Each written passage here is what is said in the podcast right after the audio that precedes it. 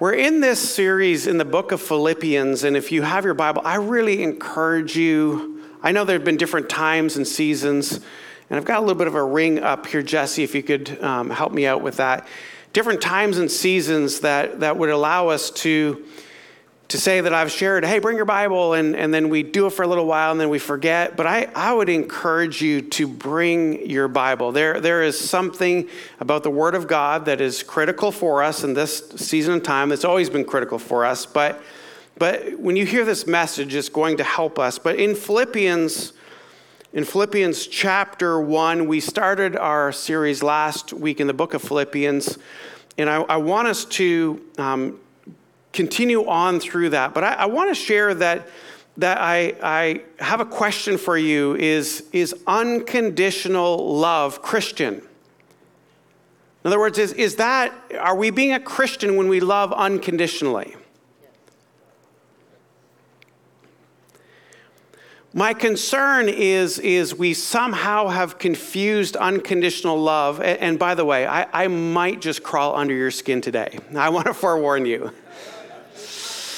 Okay, I'm just forewarning you. I just might crawl underneath your skin a little bit today, and I'm going to crawl underneath my skin, or I said the Holy Spirit's going to crawl underneath my skin today too. Because in this quest for unconditional love, and then in our educational system has taught us really well this word tolerance, we start confusing unconditional love and tolerance together, and we begin to then start seeing some things seep into the Christian way of thinking and the biblical way of thinking and the way that God is wanting us to think and live, and we're getting confused.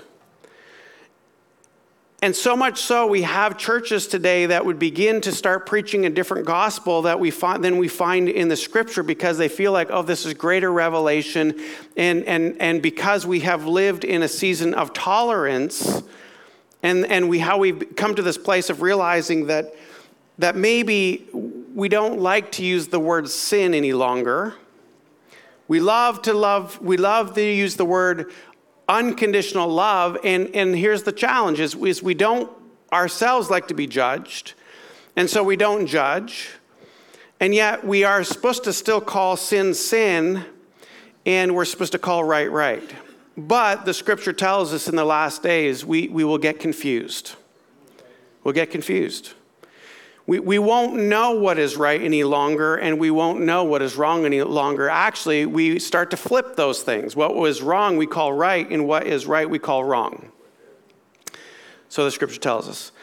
When I was young, at the age of 9, I moved to Oregon with my family. We were living in Ottawa, Ontario. My dad was a businessman, and he decided that he wanted to have a career change and to become a doctor. And so he had to go back to school in his late 30s, early 40s, and we moved out to Oregon. And I loved my time in Oregon. There was a creek that ran through the property, and we dammed up this section, and it became this little pond that there was a tree hanging over it, and we'd swing off the rope swing and go into this little pond, and it wasn't very deep, but it was enough that we could get wet and jump in and not kill ourselves as boys. But I remember one time we just go into that little pond, and it's mucky and muddy down there, and we just have a mud fight, and we're standing in there long enough, slinging mud at each other. And eventually, though, we're standing there long enough, and we try to get out, and we can't because we're stuck in mud. And I think sometimes our world, we do that a little bit. We get stuck in a place. We're having fun and we're slinging mud. And then we realize, wait a second, I've been slinging mud long enough and I've been in this muck and mire long enough that actually we get stuck and we don't know how to get out. And I think right now what's happening in our culture, we're getting stuck. And today I want to help us get out. And I would say that, well, aren't you just talking to Christians? Aren't you just talking to the church? Why are you talking to us? Why don't you be talking to the world in this way? And I would say sometimes I'm seeing it happening in the church. The church itself is actually getting stuck in some wrong thinking and some wrong theology and some wrong, it's no longer the gospel that is being preached. And we need to make sure that as a church, we don't come to this place of realizing that the tolerance is the same thing as love. So I will answer, is unconditional love Christian, in a moment. But if we read Philippians starting in verse 8. Remember, this is the Apostle Paul who's in prison, and he's writing to the church in Philippi. He says, the church meaning group of people, "For God is my witness, how I yearn for you all with the affection of Christ Jesus, and it is my prayer that your love may abound more and more." So he's starting with what is critical, right? That your love may abound more and more, not your judgment, but your love may abound more and more. That's good, right? We all agree with that one. With knowledge and discernment. That word, those two words are so critical in this message today. With knowledge and discernment. Can you say knowledge? Knowledge. And discernment. Say discernment. Discernment is understanding, knowing what's right and wrong. Discerning between good and evil. Knowledge is applying what you know, right? You can't just know something and not apply. That's not really knowledge, right? That's just kind of thinking, but knowledge is applied thinking, right? You begin to apply it. So you have to know how to apply the truth of God's word, and you have to discern right from wrong. And if we know that the scripture tells us that in the end days, people will call wrong right and right wrong, that we then also ourselves, as a culture continues to be pervasive in some ideas that would be anti-biblical, that would be anti-traditional Christianity, and I would say traditional Christianity because I believed Christianity was rooted in the scripture, but we are becoming extra-biblical, meaning we're adding things that aren't in the scripture and then we're calling it right. And that concerns me, and I think it should concern you. But if we have to come to this place of knowledge and discernment, and we do know that knowledge and discernment are spiritual gifts, right? And that these spiritual gifts can be given to us, and I want us to long and yearn and ask the Holy Spirit to give you more knowledge and discernment, especially in these days. And then it says this, so that you may approve what is excellent. And so be pure and blameless for the day of Christ, filled with the fruit of righteousness that comes through Christ Jesus, or Jesus Christ, to the glory and praise of God. That you may approve what is excellent. And so be pure and blameless. Do you ever remember watching shows? I don't, because I've never seen it in person. I think they still do this, but the police lineup, right? They will line up a bunch of people and they would put one suspect in there and they'll pick like 5, 10 other guys that kind of look like the suspect. And then they'll bring the witness in and say, can you pick out the guy from the line? My question is, if we were to be lined up as Christians, as followers of Jesus, with people who are not following Jesus, would somebody be able to pick us out of the line and say, I recognize that one because they're different?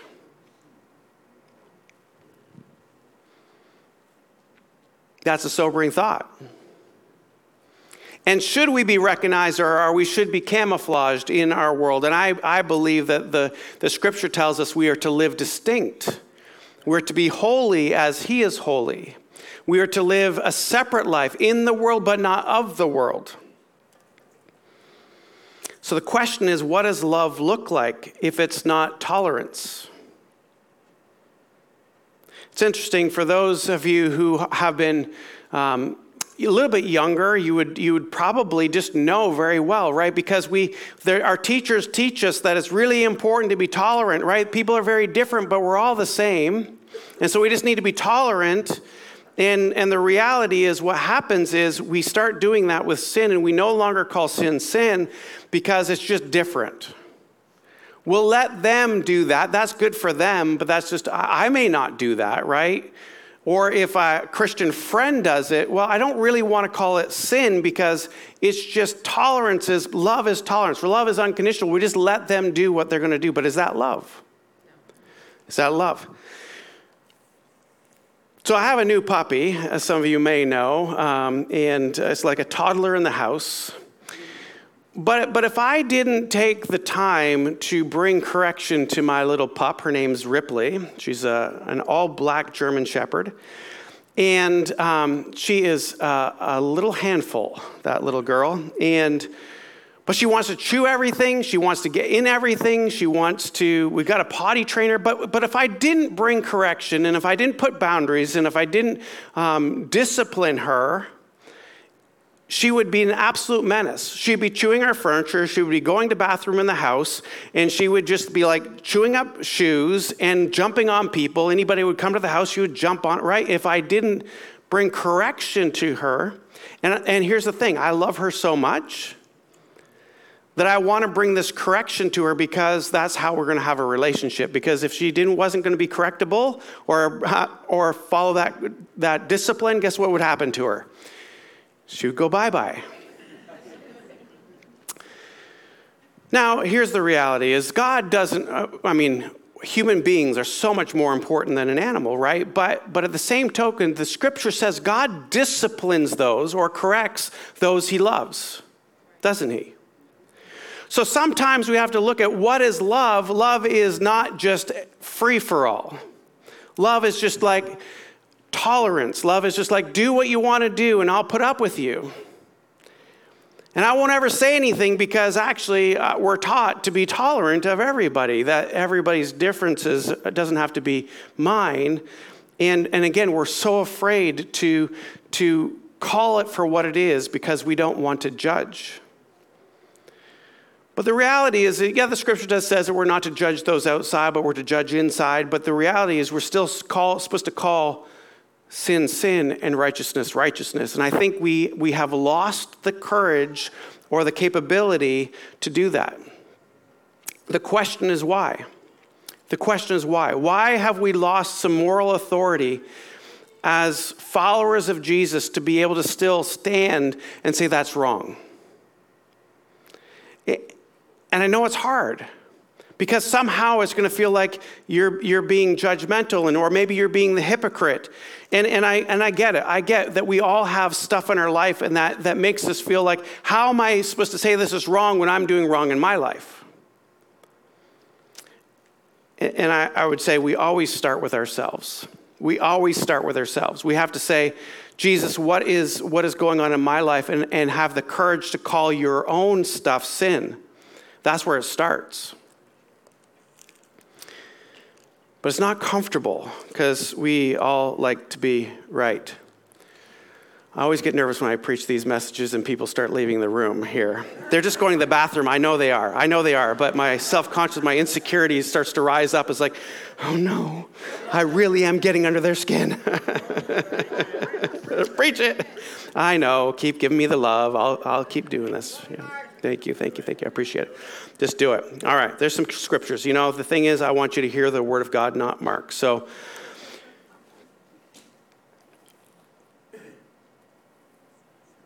Proverbs 29:18 says, where there is no vision, people cast off restraint, or they lose their way. Or where there is no revelation, people cast off restraint. I used to think that would be a scripture that would be used to talk about mission, vision, right? We talk about vision. Without vision, people perish. There's the other scriptures say we need to cast vision.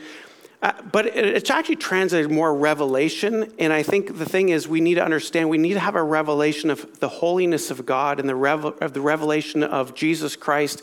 He didn't go on the cross so we can just be tolerant. He went on the cross for sin. To take care of sin, that we would come into right relationship with the Father. And he always, when he met people who had sin in their life, he didn't have, he wasn't just saying, I just love you, go on your way. He acknowledged the sin that it was because he knew the sin was binding people and he wanted to set them free. See, this is what happens is when we were playing in the pond in the muck and mire, we're having fun, but at some point in time we realize after slinging all the mud and having fun, we're stuck. And the reality is if anybody has done that and they've gotten stuck before, they need somebody on the shore and what? They need to throw them a line or something. So like, I can get you unstuck. They need somebody to help them out. And I think sometimes I feel like maybe we're all in this situation together and we're stuck, but who's on the solid rock on which we stand? All other ground is sinking sand. We need to be on the solid rock and then not judging, but throwing lifelines for people and saying, still calling, hey, that's mud and you're going to sink and you're going to get stuck. But I have hope and I have good news, and here's a lifeline for you. And it's not like I'm judging you and guess what, you're going to hell. I'm judging you. And by the way, I got stuff in my life too, but I'm still judging you. No, we're saying, let's call it for what it is and then continue to throw lifelines to each other and say, let's get out together. Let's get out together. Because when we're standing on the rock and when we're standing on sure ground, we find that that's where there's hope, that's why there's peace, and that's where there's this contentment, and this is where life starts to take on shape. That's where we start living in the kingdom of God, and then there's peace and goodness in that. Peace and goodness.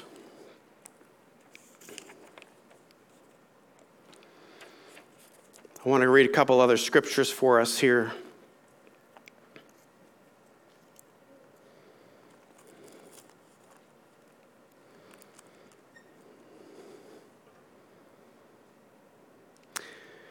Second Timothy chapter 3 says this, but understand this, that in the last days there will come difficult times of difficulty, for people will be lovers of self, lovers of money, proud, arrogant, abusive, disobedient to their parents, ungrateful, unholy, heartless, unappeasable, slanderous, without self-control, brutal, not loving God, treacherous, reckless, swollen with conceit, lovers of pleasure rather than lovers of God, having the appearance of godliness but denying its power.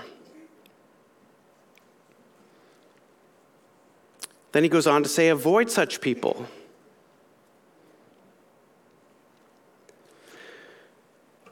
Now that last one seems pretty harsh.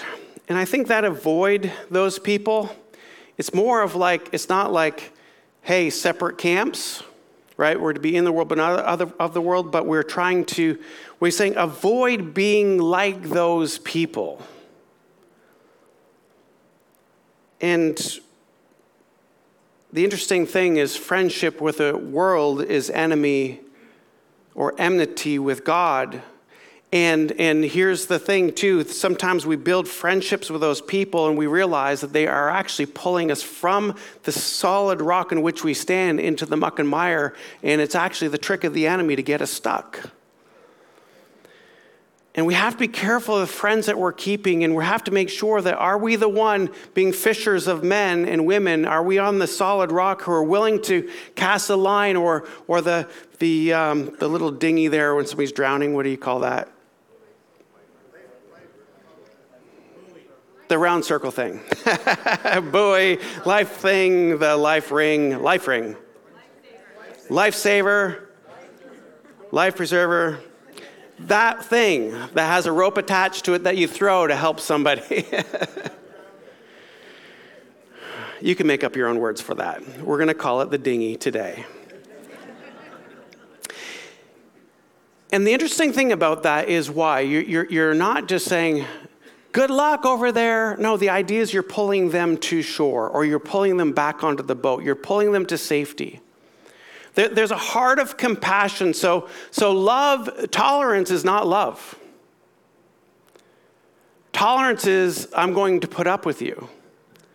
Tolerance is I'm going to turn the other way.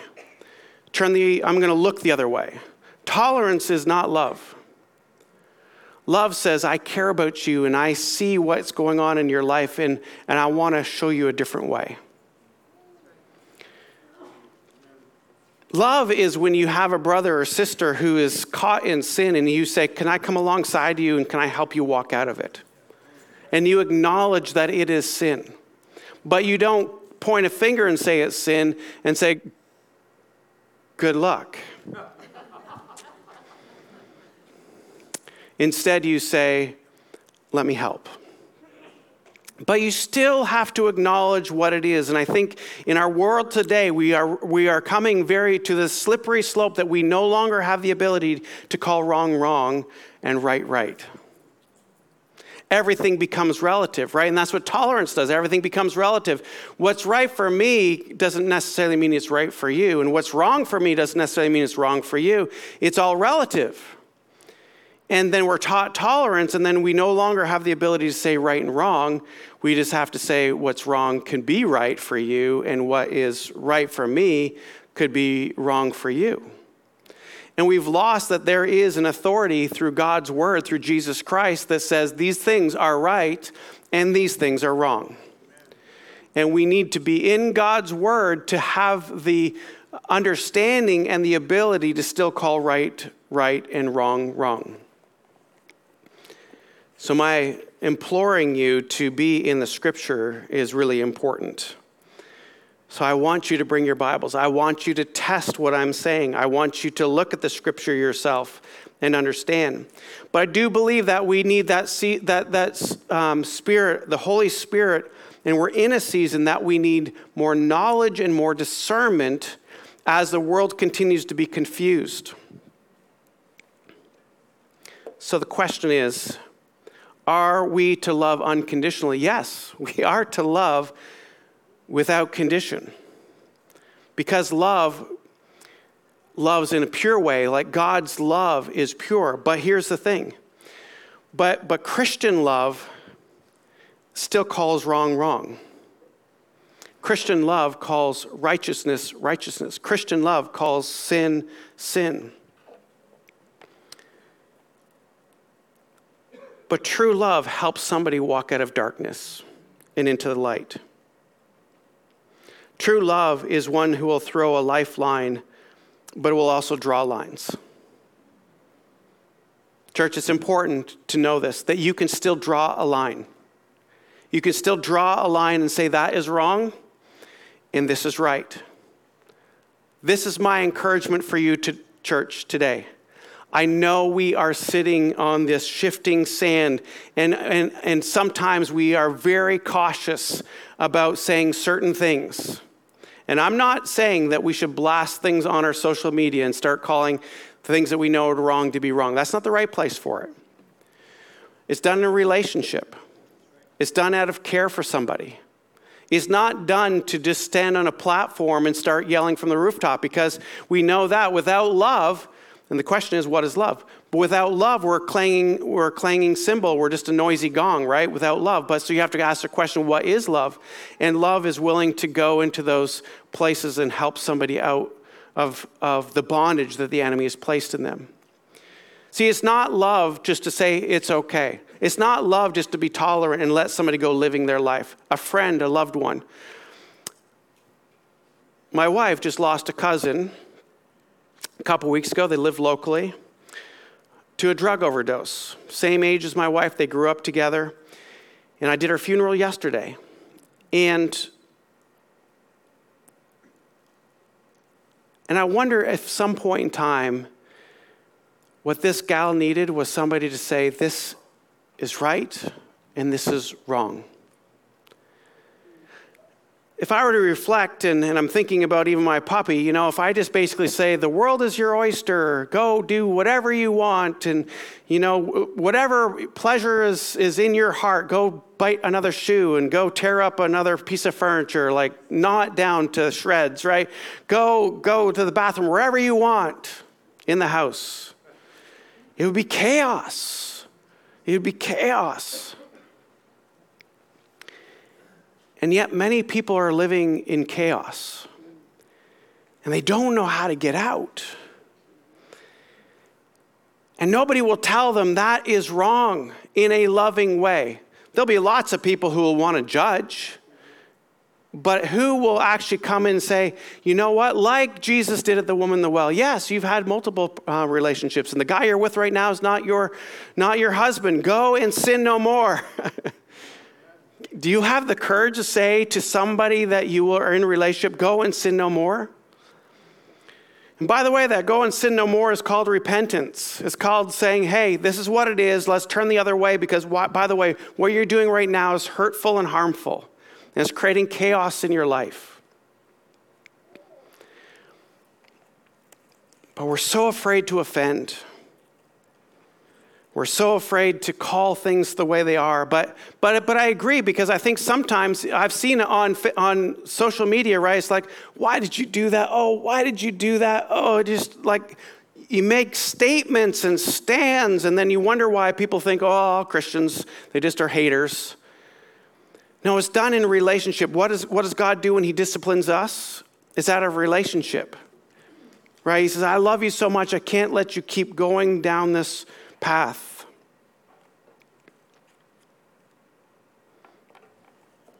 All right. I'm going to close with this scripture.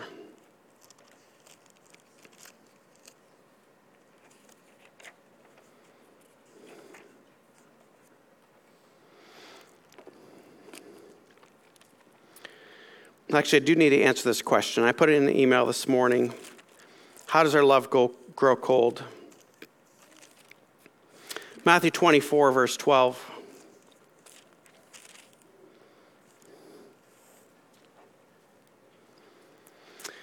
These are Jesus' words, and the section is signs of the ends of the age. And church, we are coming to the ends of the age.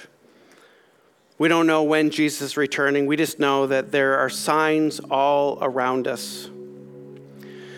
But in verse 12 in chapter 24, it says, and because lawlessness will be increased, the love of many will grow cold. But the one who endures to the end will be saved. And this gospel of the kingdom will be proclaimed throughout the whole world as a testimony to all nations, and the end will come. You see, the love starts to grow cold when people cast off restraint, when people stop calling wrong, when lawlessness abounds, or when there's no boundaries anymore, when there's no restraint, that people just do what they just want to do. And the interesting thing that's connected to love grows cold. Because I think what happens is we just start saying, I don't care what the other person does. Everybody's just doing what they want to do, and we just kind of like, well, I'll just become an island to myself, me and Jesus. Just go let them do their thing. And the reality is if love is not cold, if love is hot, and love is compassionate, that we are going to move into those places where people are stuck in the mud, and we're going to throw lifelines. But we're not going to be afraid to say, in the midst of loving and saying, caring for you, so like, can I bring you to Jesus who died on the cross for your sin? And by the way, this stuff that you're doing right here, that's sin. And it's causing hurt and pain in your life and the life of others. Because that's what sin does. Sin creates separation of relationships. Separation of your relationship with God, separation of your relationship with one another. And then you say, well, you know what? But here's the reality. But I've got stuff in my own life. Who am I to even pretend that I've got something together? And I get that. That's the dilemma, right? But in 1 Peter, it goes on to say this. 1 Peter 1:14.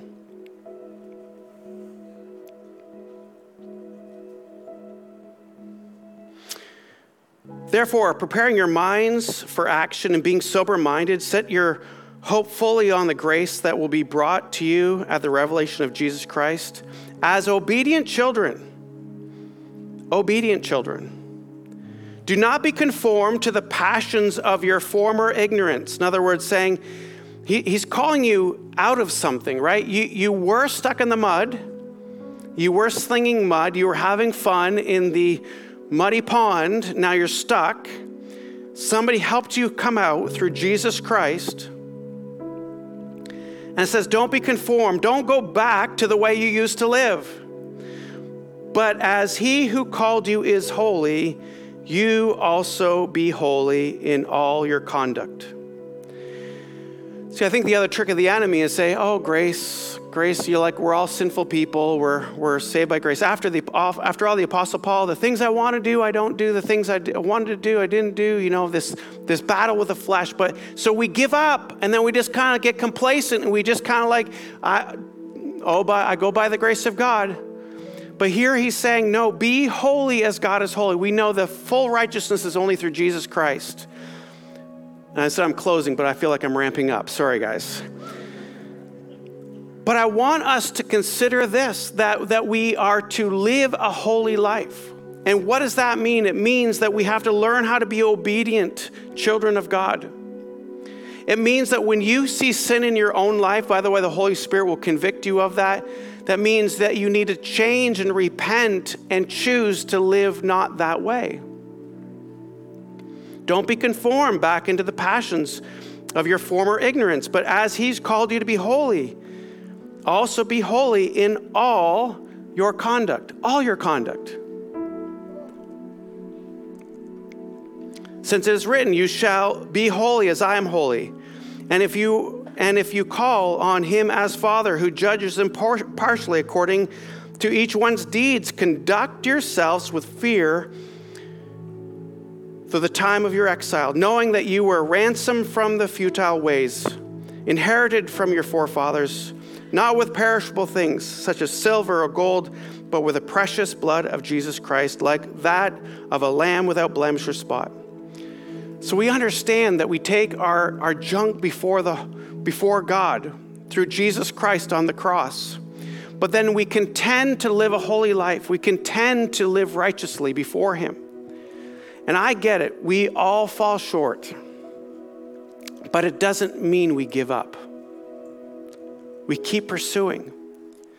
And as we're pursuing our walk towards holiness, we're always throwing lines of hope to people.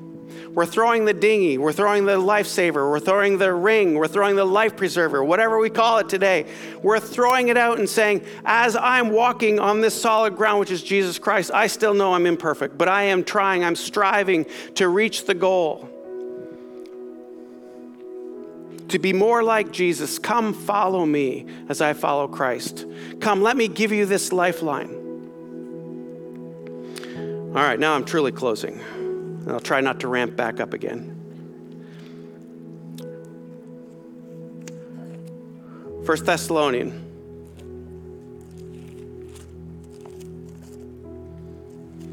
Chapter 5.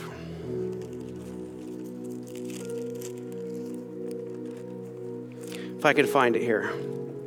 Thessalonians.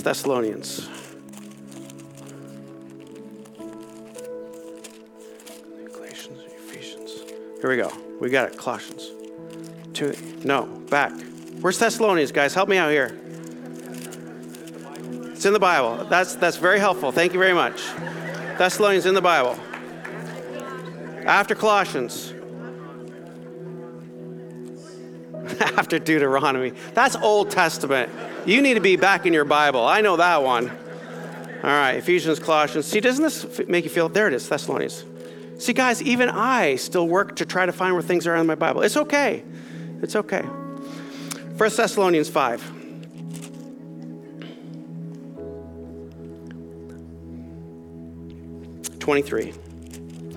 These three scriptures that I've used today are all about the end times. Jesus spoke about it in Matthew. We had 1 Peter. Peter talked about it. And then we have Paul to the church in Thessalonica. Says this.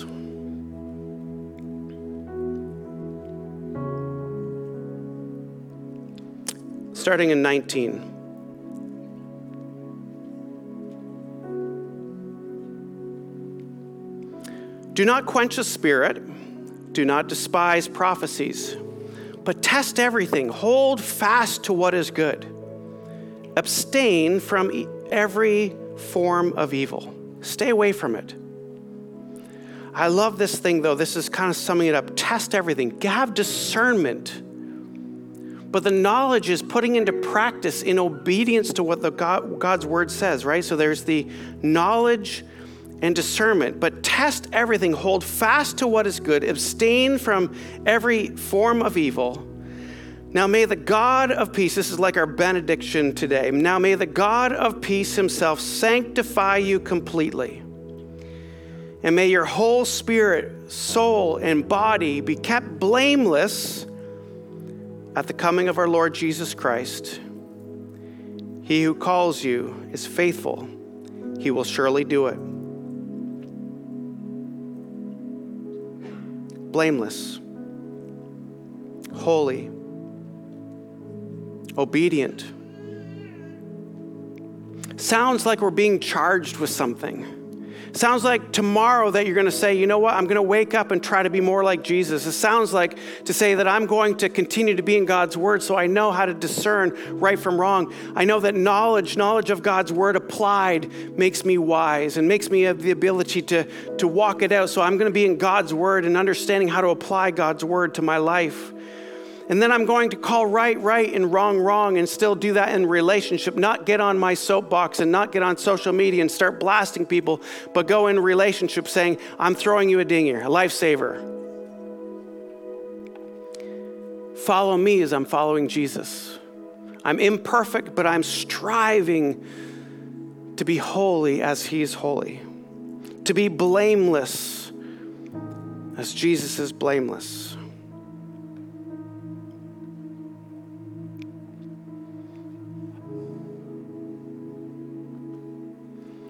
Church, it's only going to get harder. We're only going to feel more pressure to give in to the ways of the world. It is already seeping into the church at incredible rates. And are we going to be a church that has the courage to stand and say, this is right and this is wrong. This is righteousness and this is sin. But the only way that we can stand is if we are standing on Jesus Christ, our solid rock. When all other ground is shifting, will we stand on Jesus' word, which is right and true? Would we pursue righteousness? Would we pursue holiness? Would we pursue saying, I'm faultless before the Lord? Let's pray. Jesus, we realize that correction is love, discipline is love. Lord, we do that with our kids because we don't want them to turn out to be little monsters. We bring correction and discipline, and Lord, you say you discipline those you love. Let us not chafe at your discipline in our lives, Lord. Let us pursue your righteousness. Let us pursue your holiness. We want to be blameless before you. Let us cast off everything that hinders so we can pursue the goal, the prize that you've called us to, which is in Christ Jesus. Lord, let us stand once again with conviction to say, this is wrong, this is sin, and this is right, and this is righteous. Father, there will be a day that there will be a dividing of truth. The sheep from the goats, there'll be a great separation. Wheat from chaff, wheat and tares. There will be this distinction, Lord, that we'd be standing in a police lineup and they say, I can see that one. I identify them. They're different. They have genuine love. They have moral conviction. They stand on God's word and don't waver from it. They see the needs around them and they press into those needs and they meet those needs and they are rescuing those who are caught in the muck and mire. I recognize them, they're different. They don't look like the rest of the world. They look different. Let us be ones that are distinctive for you, Jesus. Let us be distinctive for you. And everybody said, amen. Thank you so much for watching us online. We're so glad that you joined us. We trust that Jesus has spoken to your heart and you've been challenged by his word. If you'd like to know more information about Grace Capital Church, please visit us at gccnh.com. We'll see you next time.